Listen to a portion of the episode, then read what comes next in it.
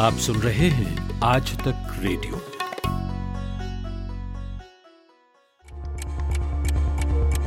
प्रधानमंत्री नरेंद्र मोदी ने अब से थोड़ी देर पहले पूरे देश को लॉकडाउन करने की बात कही Well, the United Kingdom is now on total lockdown. Spain is due to go into a nationwide lockdown starting Monday. Victoria will be in lockdown within the next 48 hours.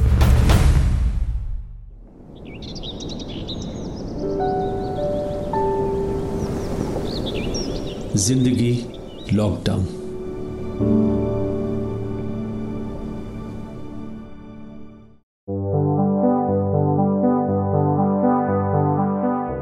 अग्निदाह करने जाते हैं तो फ़ौरन वो कीट को उतार कर उसको अग्निदाह में जला देते हैं। और अगर कब्रस्तान जाते हैं तो आधी कब्र भरने के बाद फ़ौरन उस कीट के सामान को कब्र में डालकर उसे वहीं दफन कर देते हैं। ये है वो शख्स जो कोरोना वायरस से मरने वालों की लाशों का अंतिम संस्कार करता है। रोज यही काम करता है और डरता नहीं। डर के अपने कारण होते हैं। सुबह जब यथार्थ में लौटती हूँ तो मेरे चारों तरफ़ लोग पकवानों से सजे पोस्ट सोशल मीडिया पर शेयर करते हैं। कुछ महिलाएँ एक दूसरे को साड़ी चैलेंज देती हुई दिख जाती हैं। हर कोई फेस टाइम पर कविता, कहानी लिख रहा होता है। ये सब कुछ मुझे डरा रहा है। ज़िंदगी लॉकडाउन का छठा अंक लेकर मैं परवेज आलम हाजिर हूँ। नमस्कार। शायद आपको याद हो, ज़िंदगी लॉकडाउन के पहले प्रोग्राम में मैंने कहा था, पाबंदियाँ, कर्फ्यू, लॉकडाउन, अपनों से दूर यादों के काफले, उदासियाँ, चुनौतियाँ और फिर कहीं से झांकती उम्मीद की किरण। कैसे बीता आपका एक दिन? मेरे दिन के पैरों में घुंघरू बन गए जब राजिल ने खबर दी कि डैड आपके प्रोग्राम के ज़रिए अपने श्रोताओं से कुछ कहना चाहते हैं। प्रोग्राम मेरा श्रोताओं के राजिल के डैड भारत के करोड़ों रेडियो प्रेमियों की बेहद खूबसूरत यादों का हिस्सा हैं। अब तकरीबन सतासी साल के हैं और अपनी उम्र की चुनौतियों के साथ रोज जद्दोजहद करते हैं।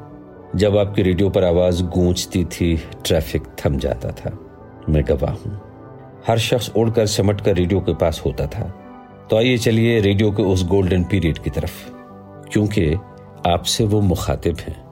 बहनों और भाइयों मैं आपका बड़ा पुराना रेडियो दोस्त और परवेज आलम साहब का टीवी दोस्त बोल रहा हूँ, अमीन सायानी।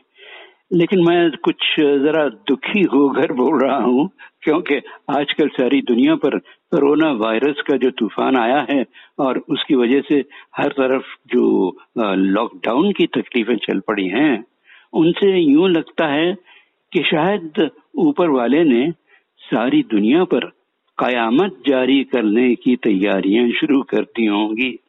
मगर फिर सोचता हूँ कि नहीं, कोरोना वायरस प्रकोप अगर इतने जोरों में आया है तो उसका मुकाबला करने, उसे रोकने के लिए लॉकडाउन का आना भी ज़रूरी था। और उसके लिए सारी जनता का सरकार से मिलकर लॉकडाउन की बंदिशों पर ज़ोर देना भी ज़रूरी था। खैर, बहनों भाइयों, इस विषय पर इस प्रोग्राम में कई लोग बहुत कुछ कह चुके हैं, इसलिए मैं सिर्फ़ उन तकलीफों का ज़िक्र करूँगा, जो इस लॉकडाउन की वजह से मैं सह रहा हूँ।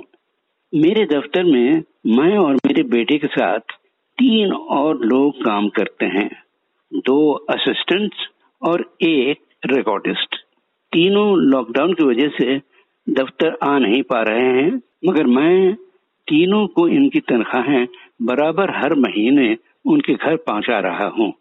वरना वो जिएँगे कैसे? हम्म?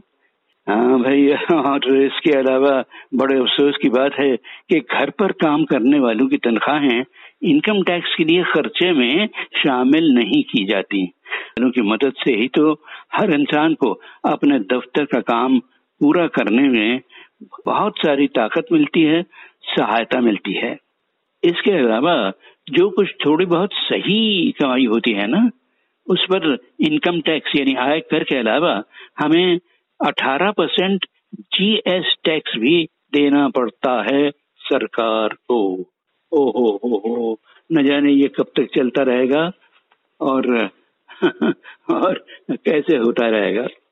खैर, बहनों, भाइयों, जो कुछ भी हो, मुझे पूरी उम्मीद है कि गवर्नमेंट और जनता के सहयोग से रचे हुए आजकल के लॉकडाउन से ही हमारा देश कोरोना वायरस के खतरों भरी मुसीबतों से बच निकलेगा।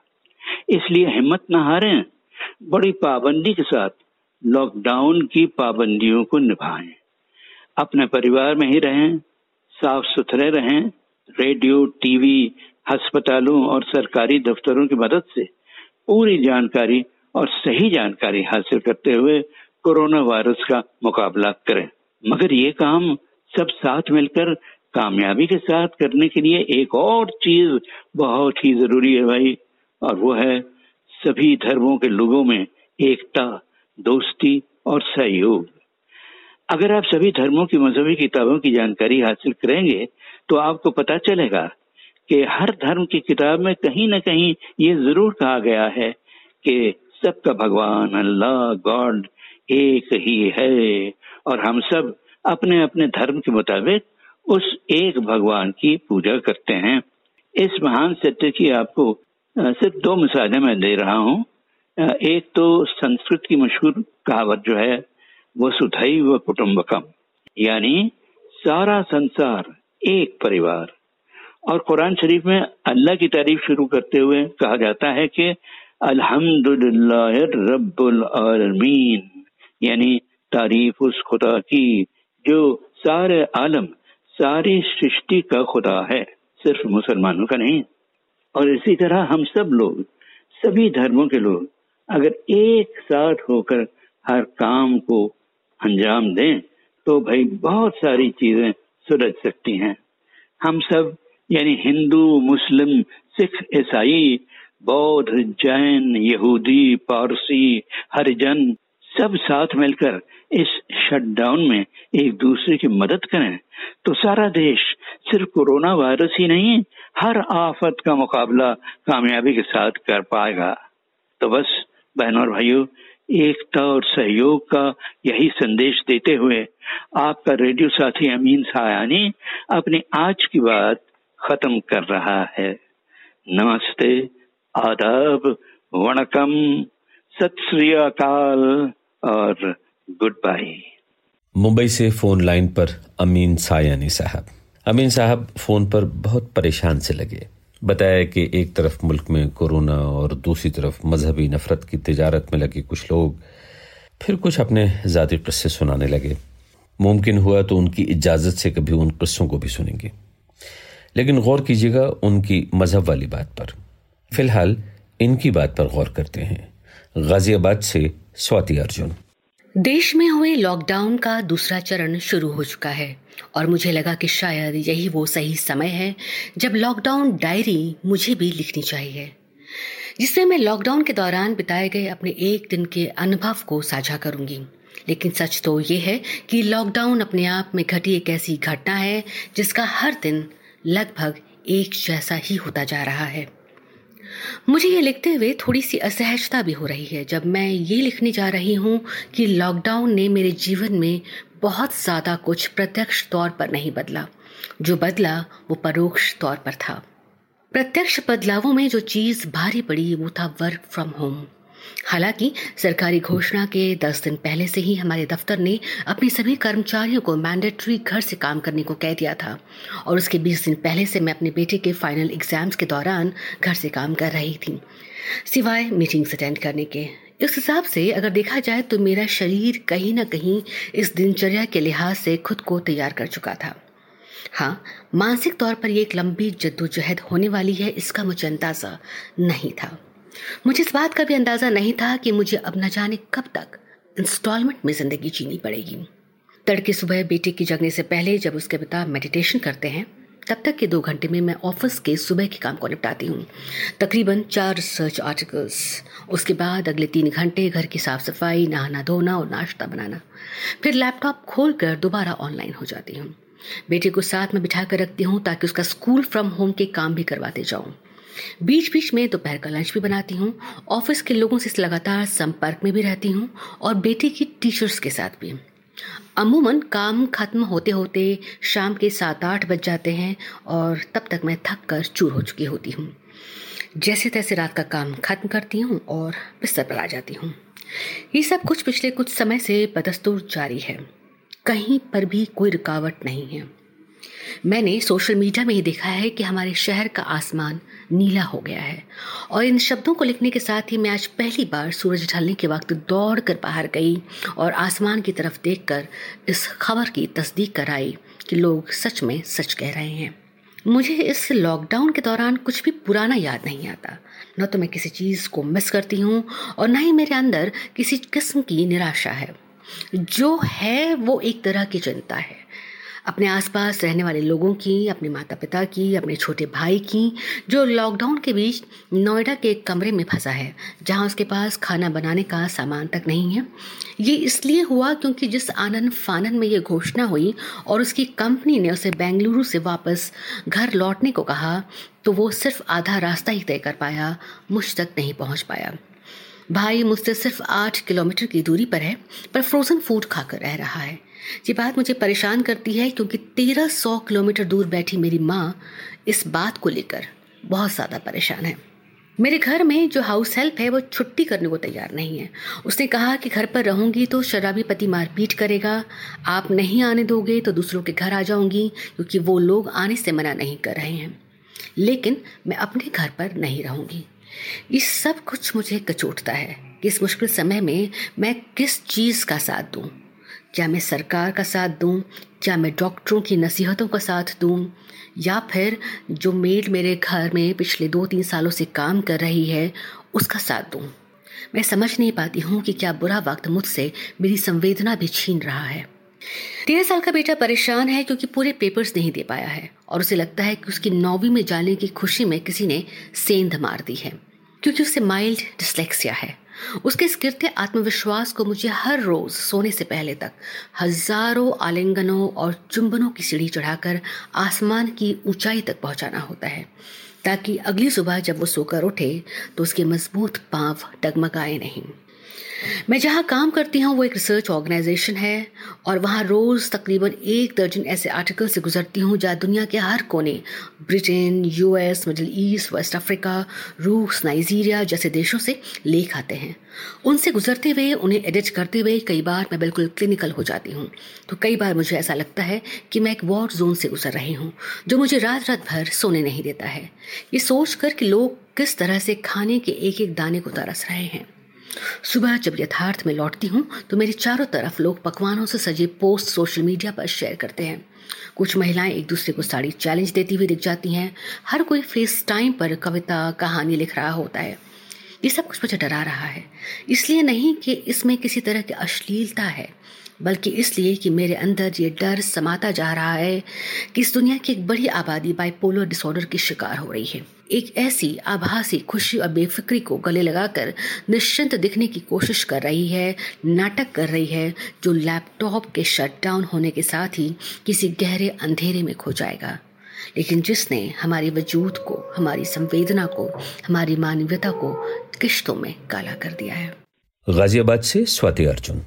ज़िंदगी लॉकडाउन में आपके दिन के एक हिस्से का ज़िक्र होता है। मजदूर अपना दर्द बयान करता है। टैक्सी ड्राइवर अपनी रोज की जद्दोजहद हमसे साझा करता है। और हम जैसे मध्यवर्गीय समाज के लोग अपनी अपनी प्राथमिकताओं के मुताबिक कुछ किले शिकवे करते हैं।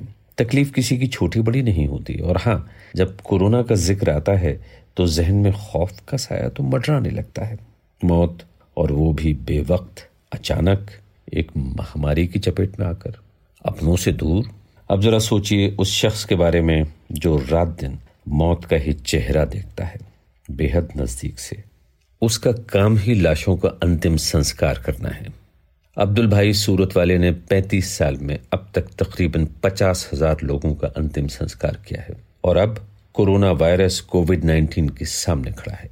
समाज में कुछ लोग हिंदू मुस्लिम की तकरार के परे नहीं सोच पाते, लेकिन अब्दुल भाई इस तकरार और नफरत से वाकिफ ही नहीं। जी, दर्शक मित्रों, मेरा नाम अब्दुल रहमान मलबारी है। मैं गुजरात स्टेट के सूरत शहर का चौक बाज़ार में रहने वाला हूँ और हमारा एकता ट्रस्ट सूरत शहर ही में लावारिस लाशों का अंतिम संस्कार करने का सेवा कार्य पिछले पैंतीस सालों से कर रहा है। पिछले टाइम में आने वाले तमाम डिजास्टर यानी कि भूकंप हो सुनामी हो अर्थक्विक हो और डिकम्पोज लाशों का अंतिम संस्कार करने का पुण्य कमाया है। कोरोना 19 के इस महामारी में सारवार के दौरान मृत होने वाले उस व्यक्ति को, जो जिस धर्म का होता है, उस धर्म के हिसाब से पहले तो उसे डब्ल्यूएचओ की गाइडलाइन के एतबार से सैनिटाइज किया जाता है प्लास्टिक कॉटेज किया जाता है। उसके बाद उसको सील कर कर पैक करने के बाद अब किसी व्यक्ति का धर्म हिंदू है तो उसके जो हिंदू विधि होती है, विधि विधान होती है उस एतबार से उसका विधान करने के लिए उसके परिवार के एक दो सदस्य को दूसरी गाड़ी में बिठाकर हम लोग वहाँ अंतिम संस्कार तक ले जाते हैं। वहाँ जाने के बाद उस डेड बॉडी को जलाने के लिए अग्निदाह देने के लिए जब रखा जाता है, तब गैस के बटन को स्विच ऑन करने के लिए उसके परिवार के एक सदस्य को बुलाया जाता है और वो अग्निदाह देकर मोक्ष के लिए प्रार्थना करता है। इसी तरह अगर किसी व्यक्ति का मृत्यु हो, वो मुसलमान हो तो उसके एक परिवार को बुलाया जाता है। और उसके परिवार के जो लोग आना चाहते हो, दो या चार या हो या पाँच हो तो उसको उनके धर्म के हिसाब से जिसमें मुस्लिम धर्म में जैसा कि नमाज़ पढ़ी जाती है, कब्र में उतारने के बाद लोग दुआ करते हैं उसके दुनिया के लिए। असल कोरोना की कोरोना 19 में जो मृत मुसलमान होता है, उसकी कब्र को डबल खोदी जाती है। जैसा आम दिनों में अगर कोई व्यक्ति मुस्लिम मृत्यु होता है तो उसकी कब्र का गड्ढा साढ़े चार या पाँच फीट रहता है। लेकिन इसके गड्ढे को बारह फीट खोदा जाता है और उसके बाद उसके अंदर सैनिटाइजिंग पहले किया जाता है और डेड बॉडी रखने के बाद और आधे, आधी मिट्टी डालने के बाद फिर सैनिटाइजिंग किया जाता है और उसके बाद वापस जब वो मिट्टी पूरी भर जाए, उसके बाद फिर एक मरतबा मतलब तीन मरतबा सैनिटाइजिंग होता है ताकि उस मिट्टी से वो सारे जो जम्स है वायरस है, अगर हो तो खत्म हो जाए। जी, हमें डब्ल्यूएचओ की गाइडलाइन के हिसाब से हमारे deputy commissioner doctor Ashish Nayak साहब ने डेमोस्ट्रेशन करके बताया पीपीआई किट दी जाती है। और हमारी टीम में खुद दो डॉक्टर है डॉक्टर इमरान मुल्ला है और डॉक्टर सोलंकी है, मैडम जो है, वो हमें डेमोस्ट्रेशन करके बताती है कि पीपीआई कैसे पहनना, पूरे शरीर को कैसे ढक देना और उसके बाद, उसके पार्थिव शरीर को पैकिंग की प्रक्रिया में शुरू रहना। और मास्क वगैरह का खास एहतियात रखा जाता है कि कहीं से भी कोई वायरस हमारे जिसम के अंदर जाने ना पाए। और जैसे ही उसका अंतिम संस्कार हम खत्म कर लेते हैं, अग्निदाह करने जाते हैं, तब फ़ौरन वो कीट को उतार कर उसको अग्निदाह में जला देते हैं। और अगर कब्रस्तान जाते हैं तो आधी कब्र भरने के बाद फ़ौरन उस कीट के सामान को कब्र में डालकर उसे वहीं दफन कर देते हैं। शुरू शुरू में तो परिवार वाले थोड़ा सहमते थे कि भाई आप ऐसा कैसा काम आपने ले लिया। लेकिन मेरे पिताजी बड़े खुश थे कि भाई, अपना शरीर, अपना जीवन अगर मानवियों के लिए काम आता है तो बहुत अच्छी बात है। मेरे दो बड़े भाई है, वो अक्सर पिताजी से लड़ते थे कि, पापा, इनसे कहो कि धंधे में ध्यान दीजिए क्या काम ले लिया इन्होंने? तो पापा कहते थे कि, भाई, आप दुनिया बनाते रहो, इसे आखिरत बना दो, यानी इसके स्वर्ग के दरवाजे इसके लिए आसान करने तो ये हम सब के लिए भी राहत का ज़रिया बनेगा।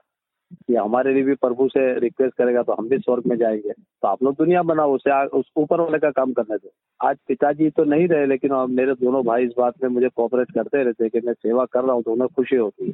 पहले वन नाइनटी में जो बहुत बड़ा फसाद हुआ था, उस वक्त मैं स्कूल के दौर में मैंने कुछ लाशें मोहल्ले के जो बड़े हैं, उनके साथ जाके दफन करने का, अंतिम संस्कार करने का मुझे मौका मिला। उस वक्त मैं बहुत डरा हुआ था लेकिन उसके बाद एक हिम्मत खुली, एक हादसा ऐसा बना कि सूरत शहर में एक मुस्लिम महिला जो सूरत के करीब कोसम्बा गाँव की रहने वाली थी, उसका नाम था सकीना बीबी। और 58 इयर्स के आसपास की थी। उसे नई सिविल अस्पताल में उसका लड़का दाखिल कराने आया था। इत्तेफाक से उसको चंद दिन बाद एच एड्स बताया। वो लड़का घबरा कर भाग गया। उस वक्त एच आई एड्स बहुत बड़ी बीमारी कहलाती थी। सन उन्नीस सौ चौरानवे की बात कर रहा हूँ। वो डर के भाग गया और उसके एक दो दिन बाद ही उसकी माता का इंतकाल हो गया, मृत्यु हो गई। उसके करीबन 20 15 20 रोज तक सिविल अस्पताल वाले उसका इंतज़ार करते हैं, लेकिन वो ना आया। आखिरकार जब बॉडी डिकम्पोज होने लगी, वहाँ के सुप्रिंटेंडेंट आरएमओ जो है डॉक्टर पी के पटेल साहब, उन्होंने एक सांदिया अखबार में उसकी जाहिरात दी कि भाई मुस्लिम समाज के लिए मैं रिक्वेस्ट करता हूँ कि इस महिला की लाश का अंतिम संस्कार करें। ये सोचकर मैं बड़ा अचंभे में पड़ गया कि ये एक महीने तक भी लावारिस लाश रह सकती है। उसके बाद हमारे यहाँ सूरत शहर में एक बहुत प्रतिष्ठित व्यापारी है सफी भाई बिस्मिल्ला होटल वाला। मैंने उनसे मुलाकात की, क्योंकि उनका परिवार लावारिस मुस्लिमों के लिए कुछ मदद करता था। तो मैंने उनसे पूछा कि, सफी जी, आपके परिवार से तो ये हमेशा मदद होती है, फिर ये लास्ट एक महीने से क्यों अटकी पड़ी है? तो उन्होंने कहा कि, भैया, हम पैसे की मदद कर सकते हैं। इस काम को करने वाला जो बंदा है, वो पिछले एक महीने से बीमार है और छुट्टी पर है, आ ही नहीं रहा है। मैंने कहा, अगर वो मर गया तो फिर इस काम को कौन करेगा? तो क्या फिर कोई और बंदा आएगा तो उससे करवाएँगे? तो मैंने कहा कि क्यों ना हम इसके लिए एक एनजीओ बनाए और ये काम हमेशा चलता रहे। आप मर जाए, मैं मर जाऊँ, उसके बाद नए लड़के पैदा होते रहे और ये काम चालू रहे। तो बोला वेल एंड गुड मैं तैयार हूँ। फिर वो डेड बॉडी का हम लोग ने डिस्पोजिंग किया। उसके बाद शहर के हिंदू मुस्लिम जो अच्छे लोग थे, उनको जमा किया और उनके आगे प्रस्तावना रखी। और सभी बहुत खुश हुए कि भाई क्या ये पॉसिबल है ये काम हम हमेशा कर पाएँगे? मैं क्या कोशिश शुरुआत तो करो। ये आगे का विकल्प मालिक बनाएगा अपने आप। और आज तीन हज़ार सभी हमारे इस ट्रस्ट से जुड़े हुए हैं।